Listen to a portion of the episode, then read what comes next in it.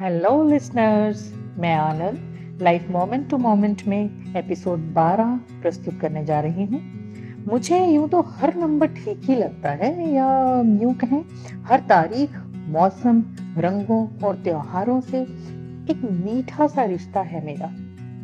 लेकिन पता नहीं क्यों ये 12 का गणित मेरा फेवरेट है। हर अच्छी याद को मैंने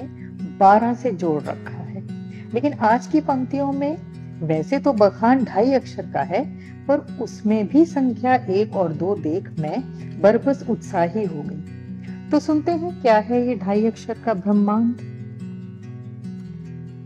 ढाई अक्षर का वक्र और ढाई अक्षर का तुंड ढाई अक्षर की रिद्धि और ढाई अक्षर की सिद्धि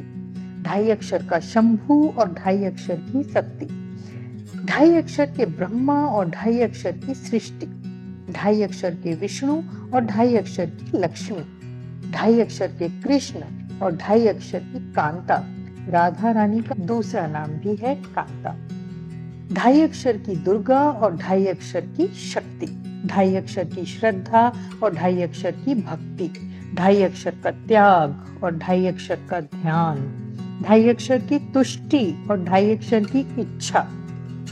ढाई अक्षर का धर्म और ढाई अक्षर का कर्म ढाई अक्षर का भाग्य और ढाई अक्षर की व्यथा ढाई अक्षर का ग्रंथ और ढाई अक्षर का संत ढाई अक्षर का शब्द और ढाई अक्षर का अर्थ ढाई अक्षर का सत्य और ढाई अक्षर की मिथ्या ढाई अक्षर की श्रुति और ढाई अक्षर की ध्वनि ढाई अक्षर की अग्नि और ढाई अक्षर का कुंड ढाई अक्षर का मंत्र और ढाई अक्षर का यंत्र ढाई अक्षर की श्वास और ढाई अक्षर के प्राण ढाई अक्षर का जन्म और ढाई अक्षर की मृत्यु ढाई अक्षर की अस्थि और ढाई अक्षर की अर्थी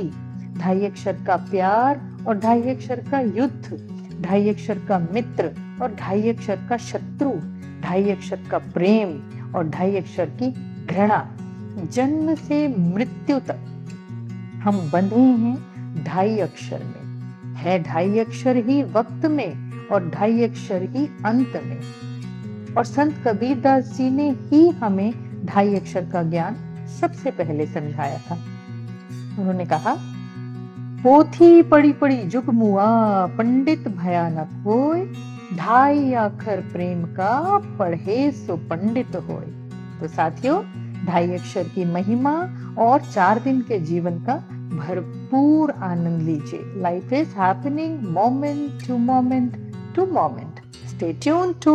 Anand